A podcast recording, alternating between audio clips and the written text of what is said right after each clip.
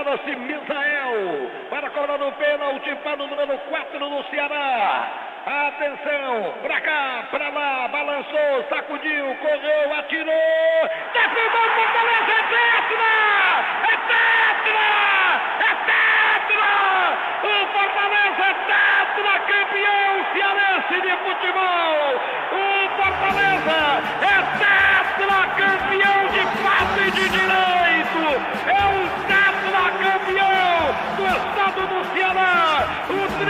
De aço que nasceu para ser campeão! É tetra! É tetra! É tetra!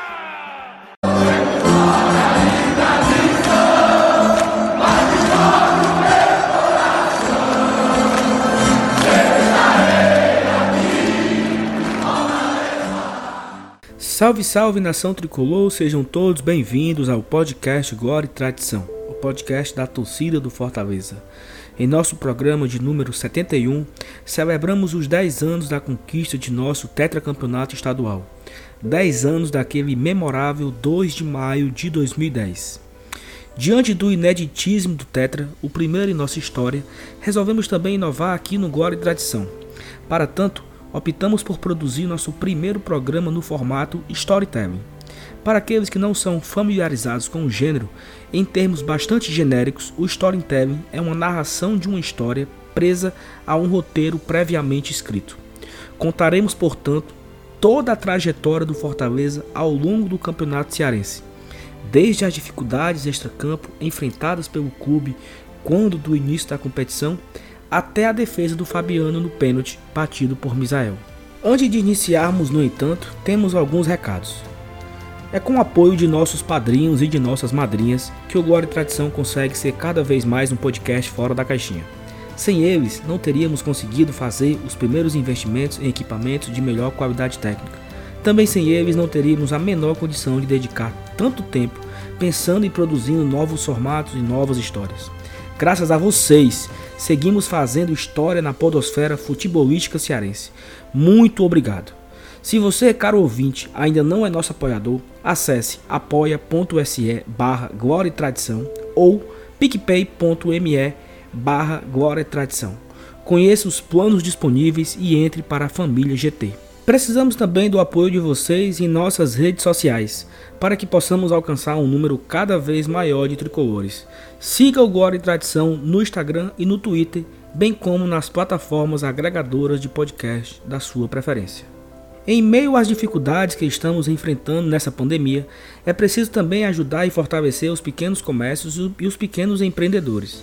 A confeitaria Delícias da Tia Lu é parceira do Glória e Tradição. Por meio do Instagram deles, arroba deliciasda.tialu, vocês podem se deliciar com bolos de pote, mousses, brigadeiros, brownies e muito mais. Tudo isso a um preço justíssimo. O Delícias da Tia Lu entrega pelo iFood nos bairros Jacarecanga, Monte Castelo, Antônio Bezerra, Parquelândia e Redondezas, bem também como pelo WhatsApp 85981802540. Peça já o seu.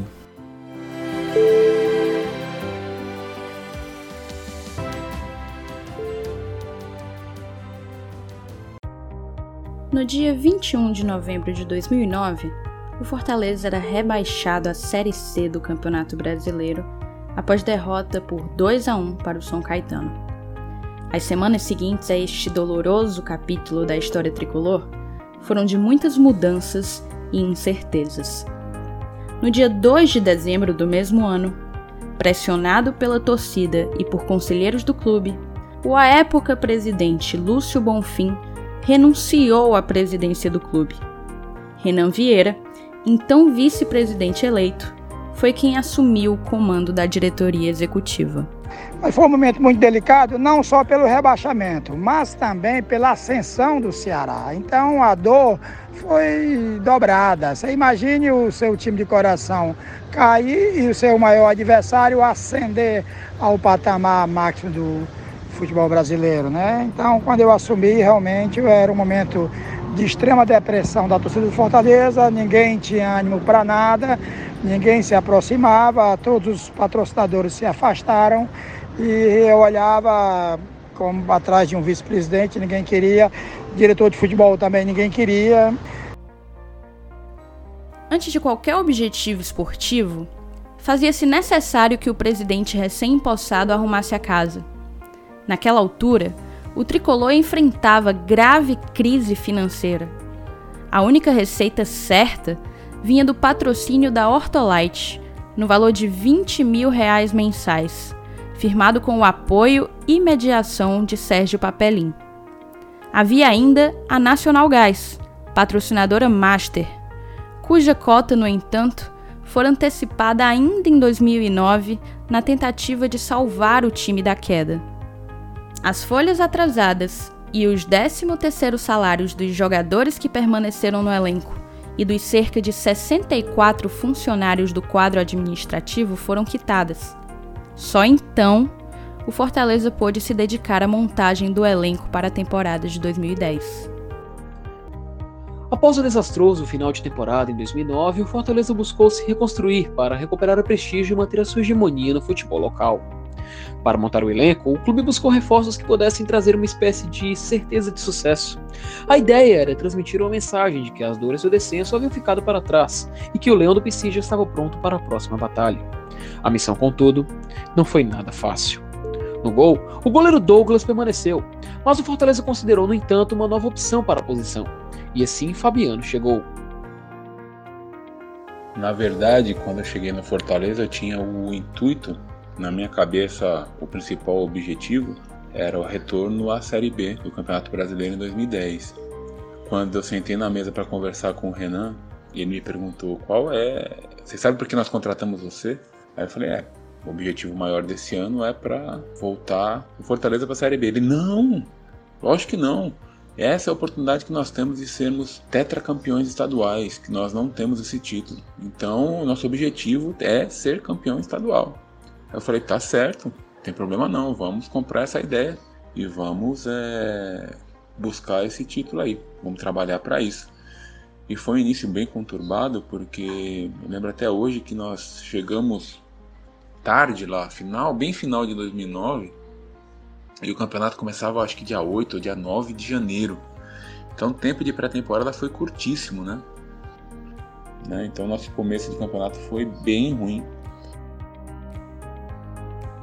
Para o sistema defensivo, Gilmar, Guto e Eusébio também permaneceram, com Gaúcho, Peter e André Turato chegando para reforçar. No meio-campo, o Fortaleza contou ainda com a permanência de Regis, Rogério, Leandro e Bismarck. Para além dos jovens talentos da base tricolor, o time daquele início de ano trouxe a experiência de nomes como Alex Gaibu e Paulo Isidoro, que retornava ao clube após uma breve passagem pelo Bahia. Finalmente, o tricolor trouxe Tatu e Rinaldo, um velho conhecido do clube da torcida tricolor, para qualificar o ataque que já contava com nomes como Clayton e Reginaldo Júnior. Bom, quando terminou 2009, né, eu fiquei com os jogadores da casa, né, Douglas, eu fiquei com Eusébio, com Bismarck, com Marlon, né, com o Reis Volante, eu fiquei é, é, com aquela turma que é jogadores do clube, né, Gilmac, né, com esses jogadores eu tinha assim, tipo, início, né, da base, né? Aí fui, né? Trouxe o Turato, trouxe o Fabiano goleiro, trouxe o Luiz Miller como treinador, que era um treinador também no preço barato, era o que podíamos pagar. Trouxe, aí fui trazendo, né? Gradativamente, fui fechando o elenco, o Peter lateral, né? O Guto lateral esquerdo também ficou conosco, né? É, e aí, aquele elenco que trouxe o Coquinho, né? Fiz, fiz o meio de campo com o Coquinho, Gilmar e Eusébio, um meio de campo de muita disposição. Aí trouxe o Paulo Isidoro, que era um. Eu precisava de um, de um camisa 10 é, que soubesse, né? Trazer a bola para si, editar o, o, o tom né, da música, né, da boa música. Então foi dessa forma, foi tudo aquela época, uma época muito difícil. Eu pagava a passagem para os jogadores virem, eu pagava a inscrição dos jogadores, eu pagava o hotel para eles ficarem, eu pagava é, o Paulo Isidoro, por exemplo, tinha uma, tinha uma dívida de 180 mil na justiça com ele. É, eu fiz um acerto com ele com 100 mil e salário de 18 mil por mês, né? E ele veio e eu cumpri a risca, né? Graças a Deus. É, enfim, foi, foi dessa forma que a gente é, foi formando o time, né? Mesclamos o que ficamos com o que, com o que ficou, né? Então, se você analisar, ficou, tinha uma boa, uma boa leva de cearenses, né? Na, no, na final com o Ceará. E outros foram esses que nós trouxemos. E a renda do, do tetracampeonato foi toda para eles, né? Toda, toda, toda, a gente não viu um centavo. Enfim, foi, foi esse, essa maneira como nós chegamos àquele é, tão inusitado título, né? já que era muito improvável, porque o Ceará estava na Série A, a gente estava na Série C e a gente com nada, absolutamente nada de apoio a bem da verdade.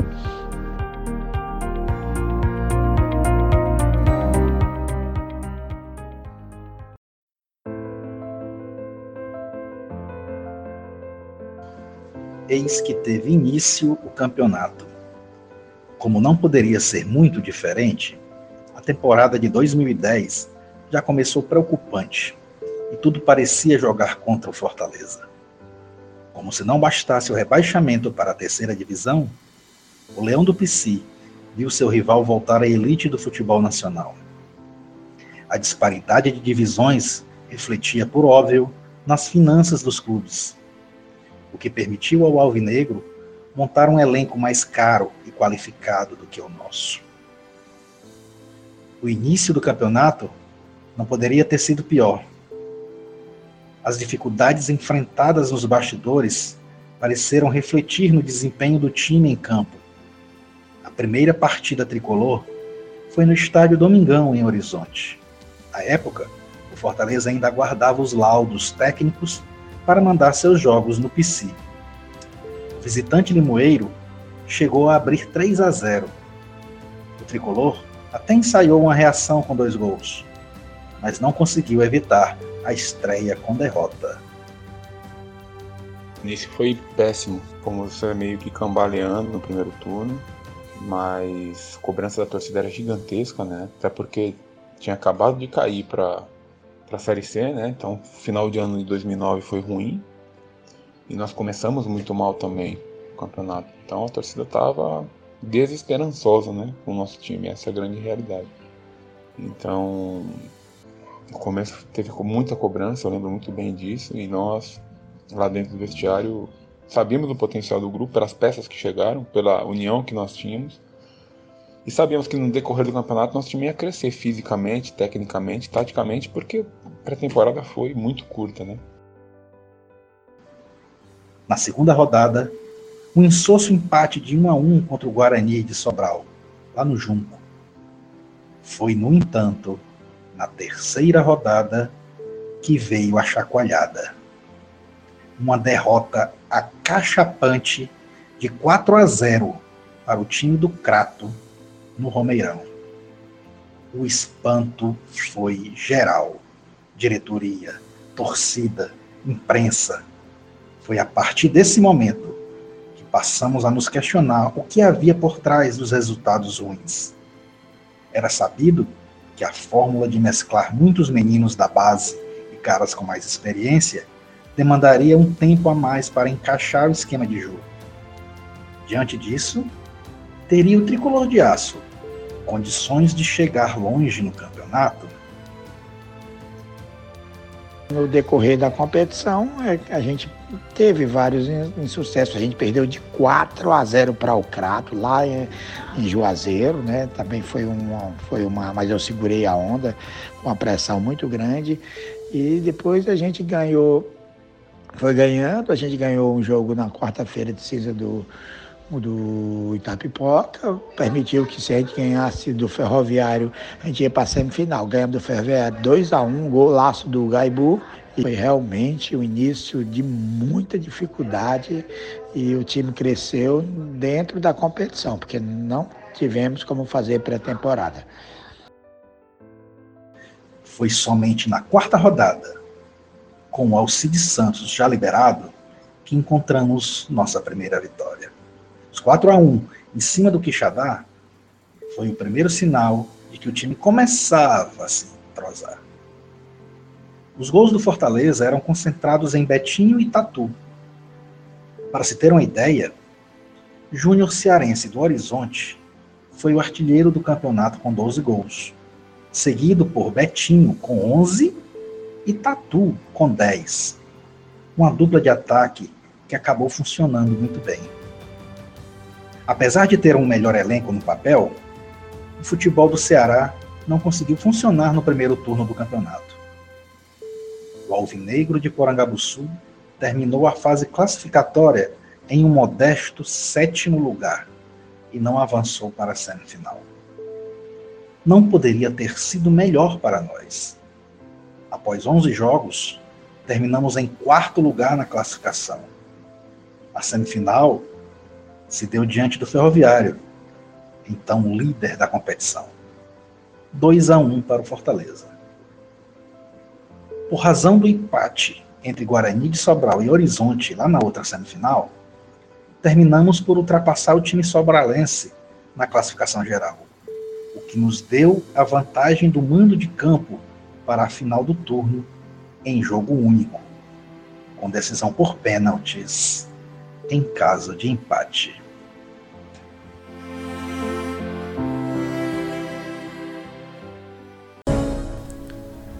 A final do primeiro turno colocou frente a frente Fortaleza e Guarani de Sobral. Era 28 de fevereiro de 2010, uma tarde de domingo, no até então Estádio Castelão. Como dissemos anteriormente, o tricolor havia conseguido levar o jogo para a capital por uma combinação de resultados. Vencera o Ferroviário na semifinal, enquanto o Guarani ficou apenas no empate com o Horizonte no Junco. Não demorou muito para que o placar fosse inaugurado. Aos 10 minutos, Clodoaldo cobrou uma falta com perfeição e colocou o Guarani na frente, para surpresa das quase 23 mil pessoas que acompanhavam em loco aquela final de turno. Apesar de fazer um bom jogo até ali, o time sobravense se viu cedendo o empate ainda aos 24 minutos da etapa inicial, após uma falha de sua zaga. Em uma cobrança de falta de Guto, Gilmar marcou pelo Leão e deixou tudo igual no marcador. E o Peter saiu aqui da direita para vir um lateral esquerdo para a cobrança. É o Guto quem está posicionado. Para dar uma pingadinha na área. Vem um levantamento, desviou, Gilmar Gol!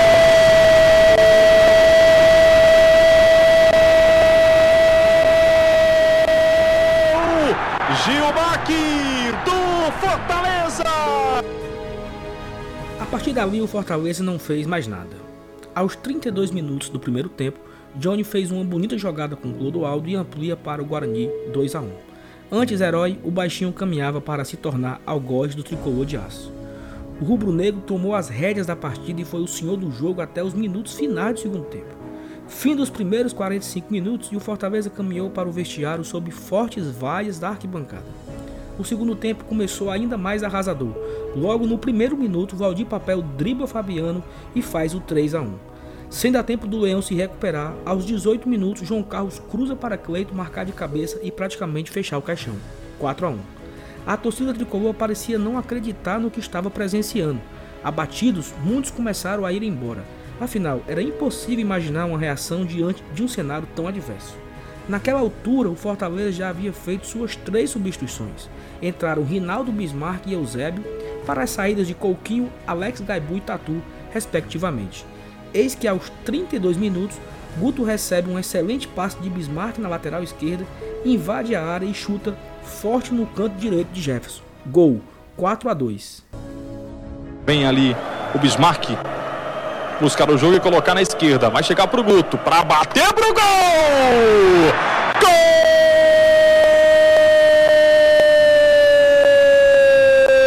Guto! Do Fortaleza! Seria uma reação? O sentimento de esperança começou a tomar conta de todos presentes. A torcida leonina duvidou da lógica e voltou a acreditar, cantando cada vez mais alto. Direito de campo, os jogadores sentiram o apoio vindo da bancada e partiram para cima. Aos 34 minutos, em uma jogada esquisita pela direita, a bola sobra para o Peter, que rola para o Rinaldo sozinho marcar o terceiro gol do Fortaleza. 4 a 3. Paulo Isidoro Deixou para Eusébio, Peter passou, adiantou a marcação, chega, insistiu Fortaleza, Peter na sobra, tentou o toque para o Rinaldo, mandou pro gol! Gol!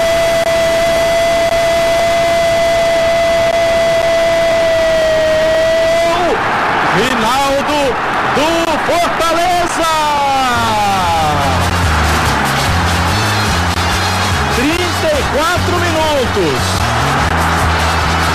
O tal imponderável, o tal futebol. Essa história de colocar a bola no quadrilátero adversário, no retângulo do outro lado. Filosoficamente parece bobo, mas observando as nuances, o que pode proporcionar um jogo de futebol magnífico.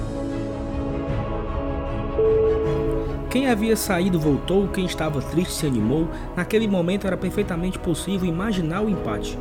Enfim, aos 39 minutos da segunda etapa, contrariando a tudo e a todos, em mais uma boa jogada pela direita, Peter levanta a bola na área, Gilmar desvia de cabeça e Rinaldo, o baixinho Rinaldo, caprichosamente com um lindo peixinho, cabeceia a bola para os fundos da rede, empatando aquele jogo histórico 4 a 4. Bate na marcação, volta para o time do Fortaleza. Acuado Guarani, levantou, desviou, Rinaldo! Gol!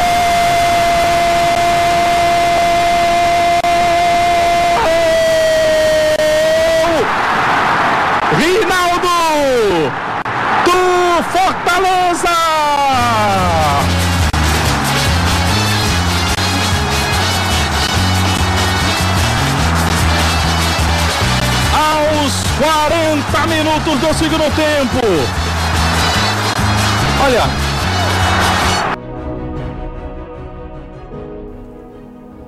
Não parecia ser real.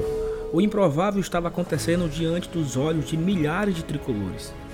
Nós estávamos é, concentrados, o time do Guarani era um time muito bem arrumado. É, tinha o Clodoaldo jogando naquela época, o baixinho é um terror mesmo. Quando começou o jogo, o jogo estava até equilibrado. Eles começaram na frente, 1 a 0 e nós empatamos de cabeça com o Gilmac, agora no primeiro pau. É 1 a 1. Aí depois eles fizeram o segundo, o terceiro e o quarto, assim, logo nos primeiros minutos do segundo tempo já estava 4 a 1 para o time do Guarani de Sobral. E eu lembro que eles criaram hum, várias, mas várias e várias chances de gol. E uma para mim é muito marcante, cara, que foi quando o Valdir Papel chegou cara a cara comigo. Saiu eu e, eu e ele só. Já tava 4 a 1. E ele tentou dar uma cavadinha, fazer o gol por cobertura. E eu peguei a bola e falei para ele, o Valdir, não faz assim, cara. É falta de humildade, né? Vocês estão ganhando, tenta, faz o gol, me dribla, mas não tenta humilhar não.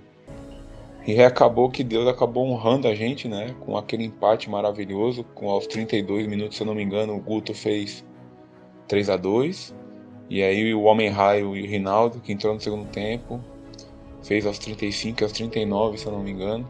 E nós empatamos o jogo. E mais da metade da torcida do Fortaleza já tinha deixado o estádio, né? E com razão, né? 4 a 1 mas aí, quando nós empatamos, a gente começou a ver aquele murmurinho na arquibancada, o pessoal começando a voltar. O lado interessante da, da história desse jogo aí é porque eu, dentro da minha superstição, achava que na minha, no local onde eu estava, tinha algumas pessoas carregadas, que não tinham bons fluidos né, positivos. Então eu fui para o vestiário, vi a preleção do segundo tempo, mas eu digo, eu não vou voltar para o pro, pro, pro local não, que tem muita gente carregada, eu vou sair do estádio, que tem muita gente aí que eu não, não confio não, que esteja torcendo pra gente não.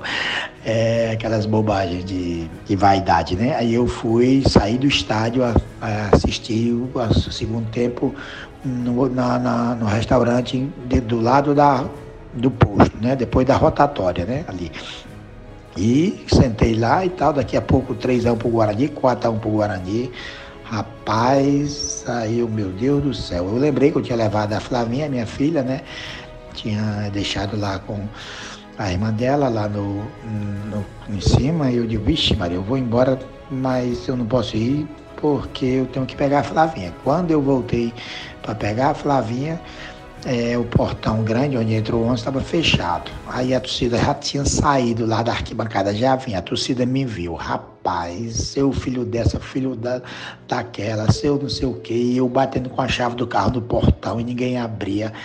Rapaz, a minha sorte, os caras em direção a mim, a minha sorte é que um cara saiu naquela porta de visita, que, é do, que fica no portão, né? Quando o cara saiu, eu entrei, fechei o portão, né? Que ela devia em celery em busca de mim, né? Aí quando eu ia no corredor pro Castelão, aí gol do Guto, 4x2, né? Aí eu fiquei no lugar lá por, nos Combogós, aí 4x3, 4x4. Fim de jogo, a decisão ficou para as penalidades máximas. O Fortaleza inaugurou as cobranças. Guto não sentiu a pressão, bateu forte no canto direito e converteu 1 a 0. Do lado do Guarani, Jefferson Maranhense empatou 1 a 1. Até então, o herói Rinaldo desperdiçou sua cobrança chutando por cima da trave. Jefferson converteu, deixando o Guarani em vantagem 2 a 1. Bismarck foi para a bola, bateu sem chance para o goleiro 2 a 2. Do outro lado, Jean também marcou para o Guarani 3 a 2. Haja coração. Peter, que fizera ótima partida, chutou baixinho do lado direito e também deixou o David nos pênaltis 3 a 3. Até que Carlos, jogador rubro-negro, carimba o travessão e desperdiça sua chance.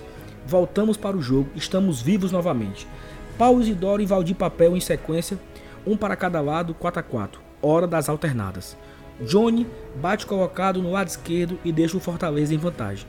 Pelo Guarani, Júnior Alves corre para a bola, mas a bola para no travessão. Em partida histórica, o tricolor de aço sagrava-se campeão cearense do primeiro turno, garantindo assim vaga na grande final da competição. O segundo turno foi marcado por uma vertiginosa queda de produção do time. Ao longo dos 11 jogos da fase classificatória, foram cinco vitórias, dois empates e quatro derrotas, uma delas para o rival. A sexta colocação, com 17 pontos conquistados, não foi suficiente para alcançar a classificação no mata-mata do segundo turno. E foi o que aconteceu. Nós, nós chegamos no, no ápice ali no final do primeiro turno, quando iniciou o segundo. Jogos em seguida, junto com Copa do Brasil que naquele ano nós também jogamos a Copa do Brasil, não tinha tempo de recuperar, quer dizer, tempo de para treinar e melhorar a forma física, era jogo atrás de jogo. Se você não fez uma boa pré-temporada, uma base boa, a tendência é você cair de produção. E foi o que aconteceu. Nós não classificamos para as finais do segundo turno, o que na minha ótica depois foi benéfico para a gente, porque nós não classificando, nós tivemos 15 dias de preparação até as finais. E aí sim que deu tempo da gente respirar, focarmos no, na parte física, técnica e tática e entrarmos mais preparados na final. Pressionado, o técnico Luiz Miller não resistiu à derrota para o Guarani na Copa do Brasil e acabou demitido. Para o seu lugar, foi contratado Zé Teodoro, que, por razão da não classificação do Fortaleza para a semifinal do segundo turno, acabou ganhando tempo de trabalho junto ao elenco antes da final do campeonato. A minha chegada foi justamente no segundo turno, né? já na fase final, faltando alguns jogos, mas a equipe já estava na final do campeonato. E eu, logicamente, pela minha intuição, minha sensibilidade, pela a forma de como eu peguei a equipe, né, o grupo no, na época, eu senti que estava faltando alguma coisa, né? E precisava a gente nesse período, não classificar para essa reta, para o segundo turno, para poder é, nos preparar melhor, condicionar para poder superar o Ceará, que tinha uma equipe superior, né? Bem é, que vinha muito bem no campeonato e, e nós fomos trabalhar. Enquanto isso, a gente exigiu dos atletas, fez, se uniu cada vez mais, o ambiente melhorou, as condições de trabalho. E trouxemos uma nova, uma nova pegada né, para a equipe. E o Fortaleza cresceu né, nos treinamentos. Quando o Zé chegou, ele teve o tempo necessário que o Luiz Miller não teve. E o trabalho do Luiz Miller foi muito bom. Com pouco tempo de preparação, ele foi campeão do primeiro turno e ainda cambaleou um pouquinho ali na, na Copa do Brasil, sem tempo de recuperação, sem tempo de treinamento. E nós fomos campeões do primeiro turno. E a chegada do Zé Teodoro, além dele conhecer já o rival por ter trabalhado lá, já sabia qual era a característica do clima, da final, como seria. Ele estudou muito a equipe do, do Ceará e nós focamos justamente na equipe do Ceará. E foi providencial essa pausa para a gente. Foi muito bom para a gente poder preparar melhor o nosso físico, entender a ideia que o Zé Teodoro queria colocar em prática para essa final para que nós entrássemos na final mais bem preparado. E dito e feito, nós estudamos demais, vimos vídeos dos jogos finais dele, deles, né, do Ceará. E o Zé montou uma tática específica para o jogo, primeiro jogo e para o segundo, né? e que no primeiro jogo deu muito certo. Né? Nós jogamos de igual para igual com o Ceará e acabamos vencendo por 1 a 0 e naquele ano eu lembro muito bem que, independente do resultado da segunda partida, como nós vencemos de 1 a 0 se perdêssemos de 20 a 0 o jogo, o jogo a final se decidiria nos pênaltis, do mesmo jeito. Então, nós vencendo o primeiro jogo, o mínimo, a decisão seria nos pênaltis. Após o péssimo segundo turno, Fortaleza chegava enfim à final do Campeonato Cearense diante do seu maior rival. Como adiantamos há pouco, àquela altura o elenco trazia consigo uma bagagem de aproximadamente 18 dias de preparação para os duelos decisivos. Apesar do recente rebaixamento para a Série C do Brasileirão, a torcida acreditava no tetracampeonato e, como de praxe, abraçou o time, desempenhando papel fundamental para o êxito em campo. O primeiro jogo da grande final foi marcado por muitas chances criadas. No entanto, foram as atuações gigantescas dos dois goleiros, Fabiano e Diego, que seguraram o 0 a 0 até os 33 minutos da segunda etapa. Após bola levantada na área, Gilmar recuou para Paulo Zidoro, que infiltrava em velocidade do lado esquerdo. O meio atacante então cruzou na pequena área e, para surpresa de todos, caixa. Um golaço que encobriu o goleiro alvinegro, colocava o leão à frente e coroava a bela partida que Paulo Isidoro fazia até ali. Logo ele, que por pouco não ficou fora da decisão por conta de uma lesão. Como você deve imaginar, caro ouvinte, esse gol espírita deu o que falar.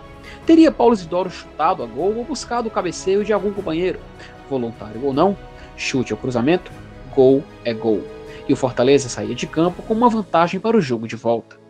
Na saída do gramado, ainda deu tempo de Geraldo, camisa 10 alvinegro, ironizar que um gol achado por um rapaz havia definido o placar. Um detalhezinho, uma bola que o rapaz foi cruzar, acabou acertando o ângulo e decidindo a partida. Guarde este recado, querido ouvinte. A resposta virá oportunamente. Chegamos àquele fatídico 2 de maio de 2010. Fortaleza veio para a finalíssima com a vantagem da vitória do primeiro jogo. As duas equipes jogaram um primeiro tempo bastante equilibrado, com muita entrega e chances criadas para ambos os lados. Final da etapa inicial, 0 a 0 fazia do Fortaleza campeão cearense. Foi determinado, sabíamos da dificuldade, mas é só ter um pouquinho de calma ali no último passo que a gente vai conseguir o nosso gol. Hora de segurar, Paulo, ou voltar atacando? Não, a gente está tá, tá tendo a estratégia para fazer o gol. A gente sabe que eles vêm para cima, a gente tem que ter tranquilidade no último passo. No entanto, foi o Ceará que voltou mais ligado no intervalo e com maior ímpeto ofensivo. Não deu outra. Logo aos dois minutos da segunda etapa, em falha generalizada do setor defensivo do Fortaleza, João Marcos conduziu a bola pelo meio e contou com um caprichoso desvio do lateral direito Peter para achar Misael, que bateu cruzado para o gol 1 a 0 Ceará especialmente na final. João Marcos passou, conduziu, Peter acompanha, Misael para bater no gol! Gol!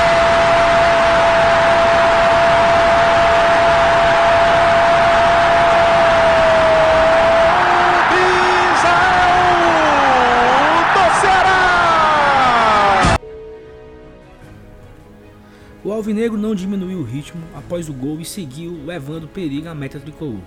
Apesar de ser pior na partida, o Leandro Piscino não desistia. Foi então que aos 27 minutos, Paulo Isidoro cavou falta perigosa, após bonita jogada pela direita. Guto foi para a cobrança e levantou a bola na área. A sobra caiu nos pés de Tatu, que não desperdiçou. Gol do Fortaleza 1 a 1. Lá na área tem o Gilmar, que tem o André Turato, o Betinho também está por ali. O Tatu se movimenta, o Leomar vai chegando, o cruzamento para área, o desvio de cabeça, Leomar insistiu, tentou cortar, tem a chance! Gol!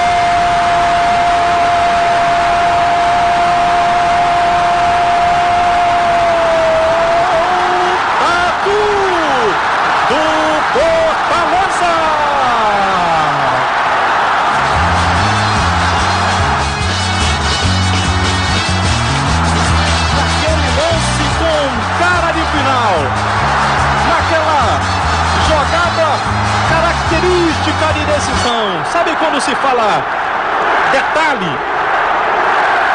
Foi isso aí, ó. Leomar e Fabrício furaram. Aí não tem pé alto, olha só. Os dois vão para a bola iguais. E na sequência o Tatu encheu o pé para mandar no ângulo aos 28 minutos, quase 29. empata e é o resultado que o Fortaleza quer. O empate está de ótimo tamanho. Sim, o empate estava de ótimo tamanho. O jogo poderia acabar ali mesmo. Não acabou. Com o resultado favorável, Fortaleza fechou a casinha e chamou o adversário para o seu campo de defesa. Foi pressão até os últimos minutos. O relógio marcava quase 39 minutos quando o lateral alvinegro Anderson cruzou na área para Geraldo, muito bem posicionado, marcar o gol da vitória do Ceará e levar a decisão do campeonato para os pênaltis. 39. O levantamento aqui no setor esquerdo para o Anderson se manda todo o time do Ceará, vai com o zagueiro. Só não vai o Diego, levantou Geraldo! Gol!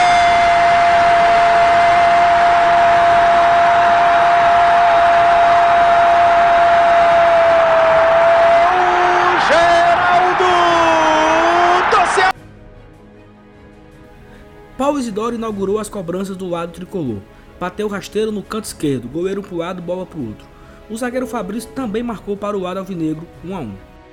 E eu lembro bem que que as penalidades eu, é, eu conversei com o Gaibu que tinha jogado lá e ele tinha jogado com alguns jogadores que já estavam no Ceará e eu perguntei Gaibu, você me dá umas dicas aí, se você conhecer o batedor, para onde ele for bater, você toca no meião pro lado que eu tenho que ir. E o primeiro batedor foi o Fabrício, cara. E ele era. Jogou com, com o Gaibu lá em 2009, né? O Gaibu tinha jogado em 2009 no Ceará. E ele. O Gaibu olhava para eu olhava, olhava para mim e tocava na meia pro lado que eu tinha que ir, eu esqueci de olhar, tava tão concentrado, eu esqueci de olhar para ele, cara. E ele tocava no lado que eu tinha que ir. E eu esqueci de olhar e acabei indo pro outro lado. Se você olhar no vídeo, eu fui pro meu lado direito e o Fabrício bateu pro lado esquerdo. O Gaibu quase morreu do coração, cara. o Gaibu falou: Fabiano, eu mostrei para você que era para aquele lado, mas eu tava tão concentrado que eu acabei nem olhando pro Gaibu em nenhuma das penalidades. Cheio de personalidade, o garoto Guto também converteu a sua penalidade, 2 a 1. Eis que brilha a estrela de Fabiano. Na cobrança de Eric Flores, o paredão tricolor fez grande defesa e deixou o tricolor mais perto do título. É o Eric Flores, Bonfinho, Carioca, nasceu 89. Cobrança da bola. Vai cobrança do pênalti. Bateu. Fabiano pegou.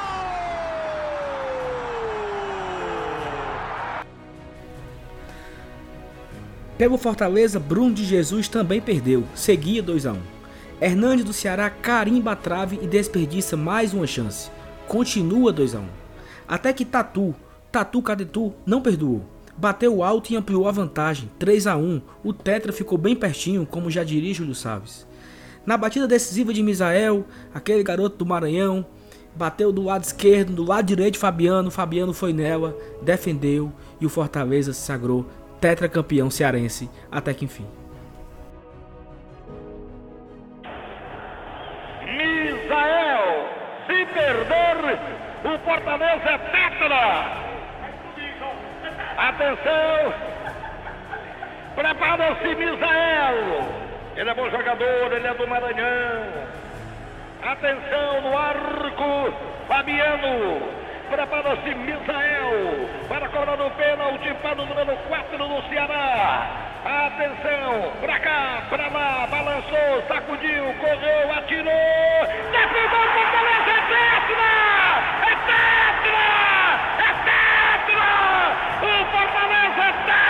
campeão cearense de futebol.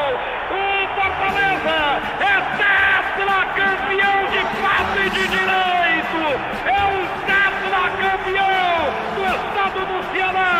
O tricolor de aço que nasceu para ser campeão. É tetra! É tetra! É tetra! E acabou que Deus abençoou a gente naquele momento eu consegui pegar uma penalidade né, do, do Misael final. Né, já tinham perdido uma na trave, eu tinha pegado outra do Eric Flores, mas o pênalti final foi do Misael, que eu consegui fazer a defesa, e aí eu enlouqueci, eu não sabia para o que eu fazia. A metade do, do, do Castelão que, que, que, a gente defendia ali, que é justamente o gol da penalidade, era nossa, Fortaleza. Eu saí correndo e disparada, só fui parado atrás do banco de reservas pelo meu grande amigo Douglas. E aí a emoção tomou conta, todo mundo veio me abraçar.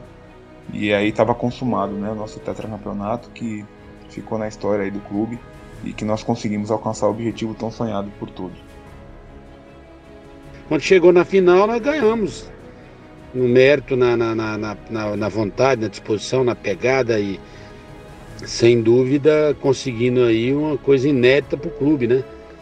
Uma motivação de toda a torcida, da diretoria e superando todas as dificuldades. Você sabe que naquela época, em 2000 2010, a situação financeira é difícil, mas a gente acreditou e a força da torcida, da massa, né? Da, da torcida do Fortaleza, que ela faz a diferença, o brilho dela, a beleza da, da, de como fazer as coisas em finais de campeonato.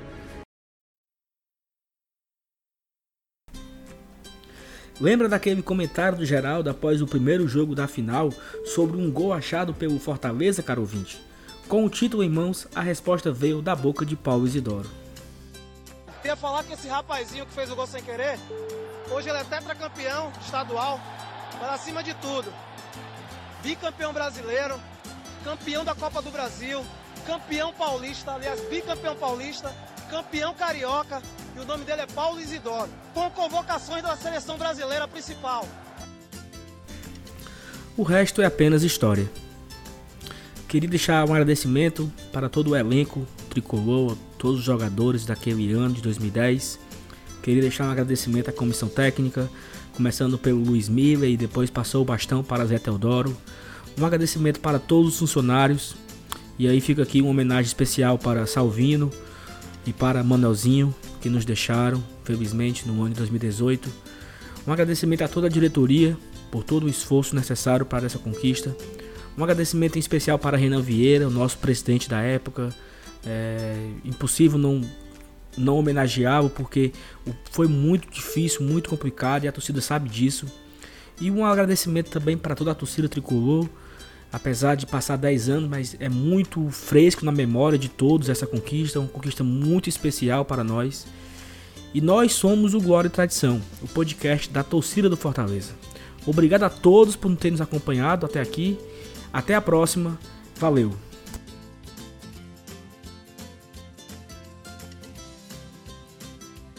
Guerreiros,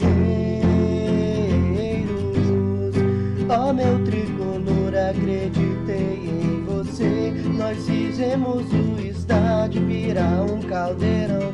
Pintamos rostos, bandeiras, levamos o bandeirão. Esperamos esse dia pra te ver campeão pra alegria de torcida que te ama, Leão.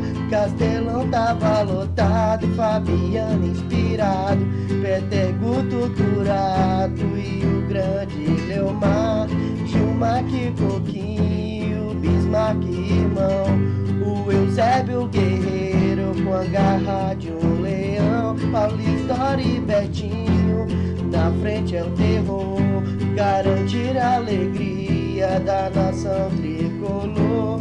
E no segundo tempo, pra acabar com o urubu, entraram Bruno de Jesus, o Gaibo e o Tatu. Não podemos esquecer do banco a parte, meu irmão. O nosso baixinho, Rinaldo Matador, Leandro Fábio Recife, o Douglas Paredão. Chicão, Ronaldo, Jones ficaram na memória. Parabéns, meu guerreiros, por entrar pra história. O nosso é Teodoro ensinou pro Guzmão é dentro de campo que o time é campeão. E pra finalizar, valeu Renan Vieira. Nós mostramos pro Brasil quem é de primeira. A década é nossa, comemora a nação. Em dez anos, oito vezes eu gritei campeão. Fortaleza Esporte Clube, estarei com você. Estarei com você. E é tetracampeão.